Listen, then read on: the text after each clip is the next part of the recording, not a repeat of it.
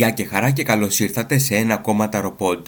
Είμαι ο Άρης και σήμερα θα μιλήσουμε για την επαναφορά προσώπου. Θα δώσουμε απαντήσεις σε ένα θέμα που απασχολεί πάρα πολύ κόσμο. Το θέμα του χωρισμού έχει απασχολήσει όλους μας τουλάχιστον μία φορά στη ζωή μας. Τον χωρισμό μίας σχέσης είτε τον χωρισμό ενός γάμου.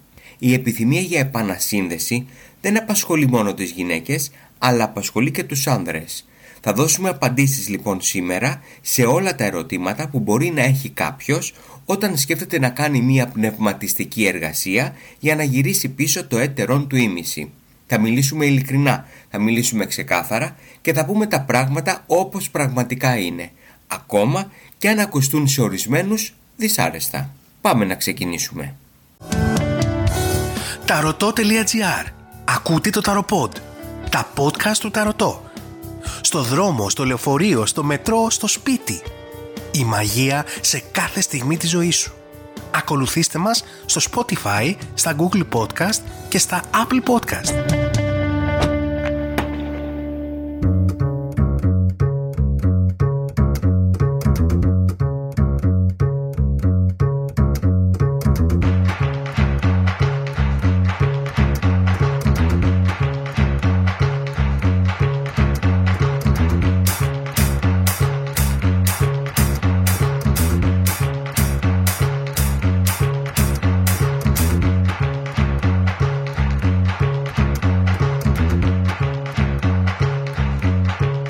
Κυριότερο που πρέπει να αναφέρω πριν ξεκινήσω είναι ότι κάθε περίπτωση χωρισμού είναι ξεχωριστή.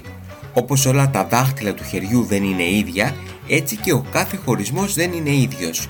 Μιλάμε για διαφορετικές, μοναδικές περιπτώσεις. Είναι άλλοι οι δεσμοί. Είναι άλλη η ιστορικότητα της κάθε σχέσης.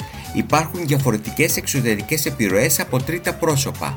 Φίλους, συγγενείς, γνωστούς, συνάδελφους, και κάθε λογής ανθρώπους που μας περιβάλλουν. Είναι διαφορετική η ένταση των συναισθημάτων που έχουν αναπτυχθεί και το σημαντικότερο απ' όλα είναι ότι μιλάμε για διαφορετικούς ανθρώπους, διαφορετικές αντιλήψεις, διαφορετικά βιώματα, διαφορετικές συναισθηματικές αντοχές και ανοχές κτλ. Αυτό αμέσως μας βάζει στο συμπέρασμα πως αν κάποιος ψάξει βιαστικά στο ίντερνετ επιλέγοντας ένα τυχαίο τηλέφωνο και ξεκινήσει μία κλίση δύο λεπτών ζητώντας μία εργασία επανασύνδεσης και ο υποτιθέμενος μεταφυσικός που είναι στην άλλη άκρη της γραμμής του τηλεφώνου πει πως αναλαμβάνει την υπόθεση τότε θα πρέπει να ξέρει πως αυτός που έκανε την κλίση εκείνη τη στιγμή έχει πέσει θύμα απάτης. Αν πάλι απασχολήσει τον συνομιλητή του 10 λεπτά και απλά του περιγράψει την ιστορία του και πάλι αυτός ο υποτιθέμενος μεταφυσικός αναλάβει την υπόθεση τότε δυστυχώς θα πρέπει να ξέρει πως και εκείνη τη στιγμή έχει πέσει και πάλι θύμα απάτης. Γιατί πολύ απλά ο υποτιθέμενος μεταφυσικός δεν έχει ελέγξει τους ισχυρισμούς του ατόμου για την αλήθεια τους. Όχι ότι λέει σκόπιμα ψέματα για να αποποιηθεί τυχόν ευθύνες, αυτός που ζητάει λύση, αλλά μπορεί να έχει αλλοιώσει μέσω της συναισθηματικής του φόρτισης στα γεγονότα. Να μην βλέπει καθαρά, άρα και να μην μιλάει καθαρά. Να αποκρύπτει γεγονότα και παράγοντες που, που επηρεάζουν και παίζουν καθοριστικό ρόλο, να μεγαλοποιεί ασήμαντα συμβάντα και γενικότερα να εξιστορεί τη σχέση και τελικά το χωρισμό και τους λόγους αυτού μέσα από μία μονόπλευρη οπτική και αντίληψη. Με βάση αυτά και χωρίς την αντικειμενική οπτική ενός τρίτου που θα αξιολογήσει την κατάσταση δεν μπορεί να αναλυφθεί μία υπόθεση επανασύνδεσης. Αυτή την μικρή αλλά πολύ σημαντική εισαγωγή την κάνω γιατί ένας χωρισμένος βιάζεται και βιάζεται πολύ και πάνω σε αυτή τη βιασύνη είναι ευάλωτος με αποτέλεσμα να εμπιστεύεται τον πρώτο που γρήγορα γρήγορα θα του υποσχεθεί ότι θα του δώσει λύση στο πρόβλημά του. Τις περισσότερες φορές προχωράει αμέσως σε μία κατάθεση χρημάτων και στην πλειοψηφία αυτών των περιπτώσεων, δύο-τρεις μέρες μετά, τα τηλέφωνα στα οποία είχε πει την ιστορία του δεν απαντώνται. Οι περισσότεροι βιάζονται, αλλά βιάζονται καθυστερημένα. Ένας χωρισμός δεν είναι ένα στιγμιαίο γεγονός. Είναι μια διαδικασία που εξελίσσεται. Συνήθως όταν ξεκινούν να διαφαίνονται τα πρώτα σημάδια, δεν δίνουμε την απαραίτητη προσοχή και αυτά αρχίζουν να σιγοβράζουν. Η διαδρομή μέχρι την οριστική ρήξη ενός ζευγαριού μπορεί να είναι από μερικές εβδομάδες μέχρι και αρκετά χρόνια.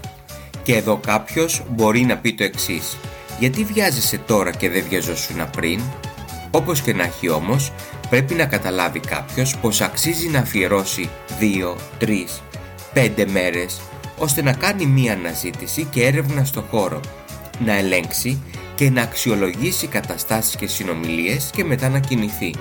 Αν μία εργασία ξεκινήσει 5, 6 ή ακόμα και 15 μέρες μετά το χωρισμό, λίγη σημασία έχει και τις περισσότερες φορές είναι και καλύτερα. Αφού έχει ξεφουσκώσει ή έστω αρχίζει να ξεφουσκώνει όλο το αρνητικό συνέστημα και όλες οι αρνητικές σκέψεις. Και εδώ πάντα μιλάμε γενικά, τι συμβαίνει συνήθως. Το πώς μπορούμε να δώσουμε λύσεις και να σώσουμε τέτοιες περιπτώσεις, δηλαδή σχέσεις που φθήνουν και είναι ένα βήμα πριν τον χωρισμό, θα είναι το θέμα ενός επόμενου podcast. Εμείς επιστρέφουμε σε λίγο να δώσουμε απαντήσεις σε όλες τις ερωτήσεις που αφορούν τη διαδικασία της επαναφοράς προσώπου. Ερχόμαστε σε πάρα πολύ λίγο.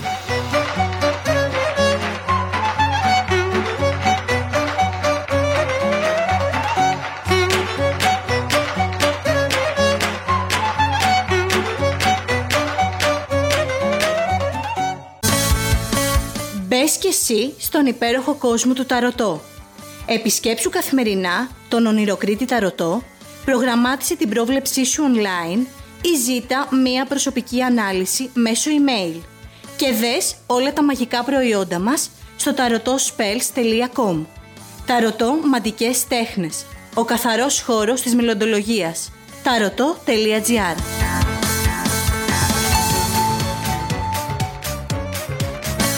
Ρώτα το ταρωτό. Η αγαπημένη σας συνήθεια επανέρχεται ανανεωμένη. Μπες στο podcast.tarotot.gr Στείλε μας την ερώτησή σου και η απάντηση θα ακουστεί σε ένα επόμενο ταροπότ.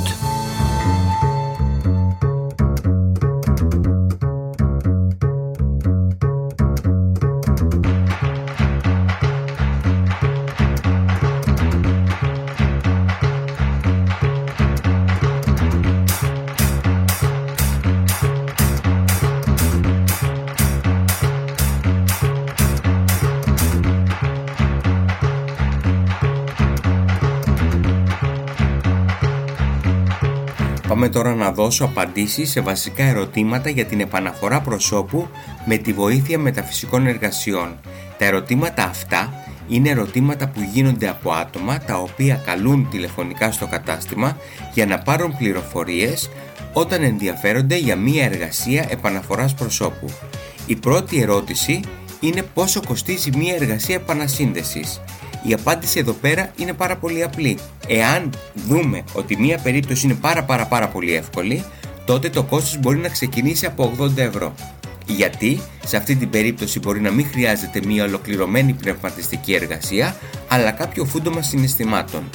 Από εκεί και πέρα, μέχρι που μπορεί να φτάσει όμως; Εάν κάποιος αναλάβει την εργασία μόνος του, τότε, όπως γράφει και μέσα στο tarotospells.com, το πακέτο επανασύνδεσης με όλα τα υλικά μαγείας με την εργασία αναλυτικά, το κόστος του είναι 450 ευρώ. Εάν κάποιος δεν θέλει να την αναλάβει την εργασία μόνος του και λέει ότι θέλει να την αναλάβουμε εμείς και συγκεκριμένα εγώ, τότε επιβάλλεται, είναι απαραίτητο να γίνει μία πρόβλεψη ούτως ώστε να εξετάσω το θέμα. Αφού εξετάσω το θέμα, θα ενημερώσω το άτομο και για το χρονοδιάγραμμα το οποίο θα απαιτηθεί και για το κόστος και επιπλέον θα του δώσω τις απαραίτητες πληροφορίες για τη γραπτή εγγύηση επιστροφής χρημάτων. Ένα έντυπο, ένα χαρτί που βγαίνει από δικηγόρο και είμαι ο μοναδικός σε όλη την Ελλάδα που το παρέχω που λέει το εξής ότι αν σε περιορισμένο χρονικό διάστημα το οποίο ορίζεται μέσα στο έγγραφο δεν επιτευχθεί η επανασύνδεση τότε γίνεται επιστροφή χρημάτων αυτό βασίζεται στην αρχή καλής πίστης. Επόμενη ερώτηση. Αν αναλάβω εγώ μια εργασία, θα έχει επιτυχία; Εάν την εργασία την αναλάβεις εσύ, έχεις το χρόνο, την υπομονή και κυρίως τη θέληση να εκτελέσεις μια τέτοια εργασία, τότε ναι, θα έχει αποτέλεσμα. Πού βασίζεται αυτό; Πρώτα απ' όλα στο συνέστημα. Ότι δηλαδή εγώ βάζω την τεχνική και εσύ από τη μεριά σου βάζεις το συνέστημα. Απαιτεί όμως να είσαι αρκετά προσεκτικός στις κινήσεις, να τηρείς τις ώρες, να έχεις πίστη, να μην αμφισβητήσεις ποτέ την εργασία και κυρίως και πάνω απ' όλα όλα αυτά βγάζουν το συμπέρασμα να είσαι συνεπής, να έχεις την εργασία ως μία προτεραιότητα.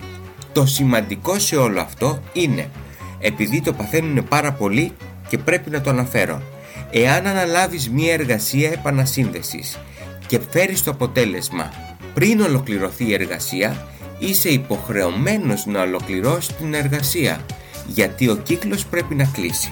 Τρίτη ερώτηση. Εάν αναλάβω εγώ μία εργασία, θα τα καταφέρω; Ναι, θα τα καταφέρεις. Θα τα καταφέρεις όταν έχεις ένα προσωπικό χώρο για να εκτελείς την εργασία, όταν έχεις τουλάχιστον μία με μία μισή ώρα σε γενικές γραμμές, δεν κρατάει τόσο πολύ εργασία, ελεύθερο προκειμένου να συγκεντρωθείς, να εκτελέσει την εργασία, να είσαι μόνος σου τέλος πάντων, ναι θα τα καταφέρεις. Τέταρτη ερώτηση. Να κάνω εργασία επανασύνδεσης ή δέσιμο αγάπης; Εάν έχεις χωρίσει, θα κάνεις εργασία επανασύνδεσης. Εάν έχεις χωρίσει και κάνεις ένα ερωτικό δέσιμο, τότε δένεις την κατάσταση που είσαι τώρα, που σημαίνει θα είσαι συνέχεια σε μία προβληματική κατάσταση με τον άνθρωπο με τον οποίο σε απασχολεί. Ερώτηση πέμπτη. Πετυχαίνει πάντα μία εργασία επανασύνδεσης; Ορθά, κοφτά και κατηγορηματικά η απάντηση είναι όχι. Δεν πετυχαίνει πάντα μία εργασία επανασύνδεσης. Και αυτό να σας βάλει σε σκέψεις όταν ακούτε κάποιους και κάποιες να λένε για εγγυημένα αποτελέσματα. Όλα αυτά είναι μπουρδες. Για να έχει επιτυχία μία εργασία θα πρέπει να πληρεί κάποιους κανόνες. Αυτοί οι κανόνες εξετάζονται και διαπιστώνονται εάν πληρούν τους όρους για να ξεκινήσει μία εργασία μέσα από μία πρόβλεψη. Το κυριότερο απ' όλα είναι να υπάρχει συνέστημα και κυρίως να υπάρχει αμοιβαιότητα. Όλα τα άλλα αντιμετωπίζονται. Εάν ήταν να έχουν επιτυχία όλες οι εργασίες, θα έδινα γραπτή εγγύηση αποτελέσματος επειδή όμως λειτουργώντας ως άνθρωπος και κυρίως τίμη απέναντι σε αυτόν που με εμπιστεύεται, τι δίνω; Γραπτή εγγύηση επιστροφής χρημάτων. Γιατί, γιατί πολύ απλά δεν είμαι Θεός και ούτε τον παριστάνω και ούτε θέλω να περνιέμαι. Είμαι ένα απλός άνθρωπος ο οποίος κάνω μία προσπάθεια, στην αρχή θα σου πω ποιο είναι το ποσοστό επιτυχίας και θα σε αφήσω να αποφασίσεις. Να είστε πάρα πολύ προσεκτικοί δεν υπάρχουν εγγυημένα αποτελέσματα και αν κάποιος, ο οποιοδήποτε, πει ότι σας δίνει εγγυημένα αποτελέσματα, θα πρέπει οπωσδήποτε να τα ζητήσετε γραπτός. Αλλιώς, εγγυημένα σας λέει βλακίες και προσπαθεί εγγυημένα να σας εξαπατήσει. Ερώτηση έκτη. Γιατί δεν πετυχαίνει μία εργασία επαναφοράς προσώπου. Η απάντηση είναι πολύ απλή. Γιατί δεν συμπεριφερόμαστε σωστά. Εάν τυχόν και την εργασία την κάνεις μόνος σου, θα πρέπει να έχεις πάντα θετική σκέψη, να μην σκέφτεσαι το άτομο με αιμονικά, να μην έχεις συνέχεια το άγχος και πότε και πότε και πότε, γιατί το μόνο που μπορεί να αλλάξει σε αυτό το πότε πότε πότε είναι ο τόνος και από πότε πότε πότε να γίνει ποτέ ποτέ ποτέ.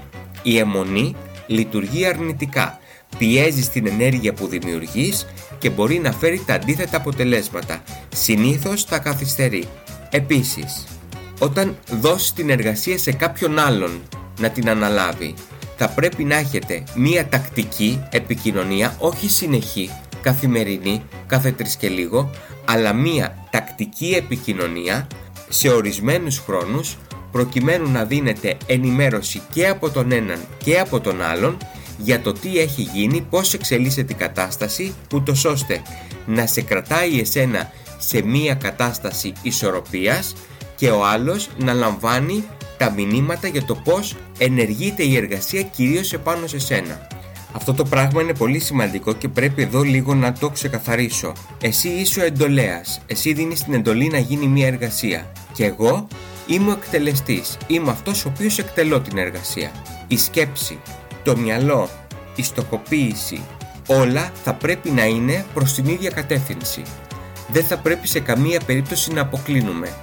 Θα πρέπει να πιστεύεις όσο εγώ, θα πρέπει να είσαι ήρεμος όσο εγώ.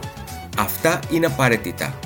Η οποιαδήποτε διαφορά και η οποιοδήποτε απόκληση μπορεί να υπάρξει στους στόχους μας, το μόνο που θα καταφέρει είναι να φέρει καθυστερήσεις. Ερώτηση νούμερο 7. Πόσο χρόνο γίνεται μία εργασία επανασύνδεσης; Και πάλι εδώ πέρα πάει ανάλογα την περίπτωση. Υπάρχουν εργασίες, οι οποίες είναι για πολύ εύκολες περιπτώσεις, που χρειάζονται μόνο 7 τελετές. Η μεγαλύτερη εργασία όμως η οποία μπορεί να γίνει είναι 42 τελετές εντός ενός εύρους ημερών. 42 τελετές όμως πρέπει να γίνουν οπωσδήποτε και είναι πάντα σε γέμιση σελήνης. Ερώτηση 8. Πότε θα γυρίσει πίσω; Αυτό μπορεί να απαντηθεί μόνο μέσα από μία πρόβλεψη και αφού έχει ξεκινήσει η εργασία. Τότε θα μπορέσω εγώ προσωπικά να δώσω ένα σχεδιάγραμμα και να πω ότι σε αυτό το χρονικό περιθώριο περιμένουμε την επανασύνδεση. Ερώτηση νούμερο 9.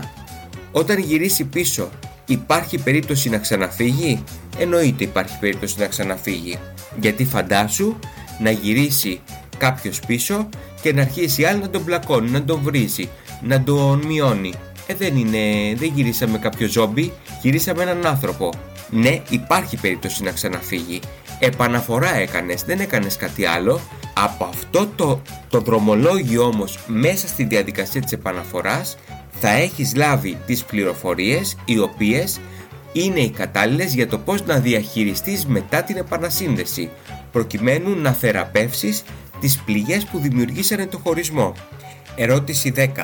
Πώς πρέπει να κινηθώ εγώ όταν γίνεται μία εργασία επανασύνδεσης; Είναι πάρα πολύ σημαντικός ο ρόλος σου είτε κάνεις εσύ την εργασία είτε την έχεις αναθέσει κάπου αλλού. Εσύ θα πρέπει να έχεις πάντα θετική σκέψη, να έχεις απόλυτη πίστη σε αυτό που κάνεις, να μην σκέφτεσαι αρνητικά, να συνεχίσεις τη ζωή σου ως χωρισμένο άτομο, δηλαδή να κάνεις ένα φλερτ, να κοιτάξεις δεξιά, να κοιτάξεις αριστερά, μην έχεις κάθε μέρα το πότε, πότε, πότε, πότε θα γυρίσεις το μυαλό σου. Πραγματικά κάνεις κακό στην εργασία. Φαντάσου ότι δημιουργείται μία ενέργεια και αντί να πάει σε μία ευθεία, με μία ευθεία κίνηση στο στόχο, εσύ έχεις το δάχτυλό σου συνέχεια και την πειράζεις και την πας πέρα δόθε. Μόνο καθυστερήσεις μπορείς να φέρεις. Όσο πιο ήρεμος, όσο πιο σίγουρος, όσο περισσότερη πίστη, τόσο πιο γρήγορα έρχεται αποτέλεσμα. Τελευταία ερώτηση. Αξίζει να κάνω μία εργασία επανασύνδεσης; Αυτό είναι μία απάντηση την οποία θα τη δώσεις εσύ μόνος σου. Όποιος σου πει ναι αξίζει ή δεν αξίζει, τότε επεμβαίνει και πάει να σε καθοδηγήσει. Εσύ θα αξιολογήσεις. Αυτά που πήρα από τη μέχρι τώρα σχέση είναι περισσότερα τα θετικά. Ναι ή όχι. Εάν ναι, τότε το πιθανότερο είναι να αξίζει. Και αν έχει μέλλον όλο αυτό, τότε αξίζει δύο φορές. Εάν όμως όχι, στο αποτέλεσμα που βγει μέσα από μία αναλυτική προσέγγιση που θα κάνεις, το αποτέλεσμα αν τότε είναι αρνητικό, όχι δεν αξίζει. Καλύτερα να δαπανίσεις αυτά τα λεφτά, αυτό το χρόνο, αυτή την ελπίδα κάπου αλλού και να κοιτάξεις το μέλλον σου καλύτερα. Κλείνοντας αυτό το podcast θα ήθελα να δώσω μερικές συμβουλές για να μην κάνεις κινήσεις που θα αποβούν μοιραίες, θα χάσεις χρήματα και κυρίως θα χάσεις χρόνο. Πρώτον, ψάξε, σύγκρινε και μετά αποφάσισε. Δεύτερον, μην βιάζεσαι στην αναζήτηση ενός συνεργάτη. Τρίτον, αν ακούς 100% επιτυχία, εγγυημένα αποτελέσματα και άλλα τέτοια, να ζητήσεις και να απαιτήσεις γραπτή εξασφάλιση. Εξασφάλιση που να αναφέρει ακριβές χρονοδιάγραμμα και πώς θα αποζημιωθείς. Αν δεν σου δώσει γραπτός τις εγγυήσεις που σου λέει προφορικά, τότε τα λόγια είναι ψεύτικα. Και αυτό το λέω εγώ διότι, όπως ανέφερα και πριν, όταν λέω γραπτή εγγύηση επιστροφής χρημάτων, το λέω και το εννοώ και βγαίνει ειδικό νομικό έγγραφο που σε καλύπτει στο 100%. Τέταρτον, αν στην πρόβλεψη που πιθανόν κάνεις πριν την εργασία δεν σου πει πράγματα ουσιαστικά σημαντικά και μείνει απλά σε γενικότητες, Μην εμπιστευτείς καθόλου, φύγε και συνέχισε παρακάτω. Πέμπτον, όταν αναθέτεις μία εργασία σε κάποιον επαγγελματία, να ζητάς να σου παρέχουν έγγραφη προστασία προσωπικών δεδομένων. Είναι πολλές οι φορές που έχουν γίνει εκβιασμοί και απομιζούν χρήματα συνεχόμενα. Έκτον, αν δεν σε εμπνέει ο ιστότοπος και ο άνθρωπος με τον οποίο μιλάς, σήκω και φύγε. Γιατί και τίμιος να είναι και τη δουλειά να κάνει, εάν δεν ταιριάξετε ως άνθρωποι, αμέσως αποκτάς στο πίσω μέρος του μυαλού σου μία δυσπιστία. Έβδομον, αν ψάχνεις στο ίντερνετ και μπει σε κάποιο site που δεν έχει φωτογραφία επαληθεύσιμη, τότε ο ιστότοπος είναι απάτη. Μην εμπιστευτείς καθόλου. 8. Αν δεν μπορείς να συναντήσεις από κοντά τον επαγγελματία, να είσαι επιφυλακτικός. 9 στις 10 φορές είναι πάλι απάτη. Ένατον, πίσω από 2-3 site βρίσκεται το ίδιο άτομο. Στην Ελλάδα μιλάμε. Με διαφορετικά ονόματα. Να είσαι προσεκτικός και να παρατηρείς τι γράφεις στο ένα και τι γράφεις στο άλλο. Δέκατον, μη μοιράζεις φωτογραφίες σου και άλλα προσωπικά δεδομένα μέσω Viber σε άτομα που δεν έχεις επαληθεύσει. Υπάρχει πολύ μεγάλη πιθανότητα να πέσει θύμα εκβιασμού. Ενδέκατο, κράτα όλες τις γραπτές συνομιλίες με τον επαγγελματία. Να ζητάς γραπτή ενημέρωση για την υπόθεσή σου μέσω επίσημου email και μην μένεις στις προφορικές επικοινωνίες. Τα γραπτά μένουν. Δωδέκατον. Εάν ο επαγγελματίας πάει να σε φοβήσει, πάει να σε τρομάξει, μην τρομάξεις, μη φοβηθείς, σήκω και φύγε. Είναι συνήθις τακτική ορισμένων να δημιουργούν τρόμο και φοβία, να πάνε να τρομάξουν τον άλλο για να το αποσπάσουν γρήγορα χρήματα. Μην πέσεις στην παγίδα, θα χάσεις χρόνο και χρήμα εννοείται. Αυτές ήταν οι απαντήσεις σε ερωτήματα που έχουν άνθρωποι οι οποίοι παίρνουν τηλέφωνο όταν ενδιαφέρονται για μία εργασία επανασύνδεσης. Να ξέρετε και να θυμάστε πάντα ότι κάθε περίπτωση είναι μοναδική και πρέπει να εξετάζετε ξεχωριστά. Καλό θα είναι λοιπόν να τα λέμε πρώτα σε μία τηλεφωνική πρόβλεψη εάν κάποιος δεν είναι κοντά στο κατάστημα ή διαζώσεις με ένα ραντεβού στο γραφείο. Εγώ είμαι ο Άρης, ακούσατε ένα ακόμα ταροπόντ, θα τα πούμε στο επόμενο. Να είστε καλά και να περνάτε καλύτερα. Γεια και χαρά!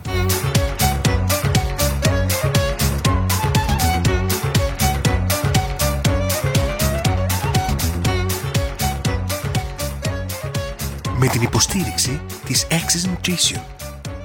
Απόλυα 5 έως 7 κιλών το μήνα. Έτοιμα υγιεινά γεύματα στην πόρτα σου εβδομαδιαία και μηνιαία πλάνα από τον Αντώνη Εξιντάρη με την υποστήριξη του Κέντρου Θεραπείας και Αποκατάστασης Χείρων. Αξιολόγηση, αποκατάσταση τραυματισμών, personal training, recovery από το Μιχάλη Μαυροϊδόγκονα. Ταρωτό.gr Ακούσατε ένα ακόμα ταροπόντ. Τα podcast του Ταρωτό. Στο δρόμο, στο λεωφορείο, στο μετρό, στο σπίτι. Η μαγεία σε κάθε στιγμή της ζωής σου. Ακολουθήστε μας στο Spotify, στα Google Podcast και στα Apple Podcast.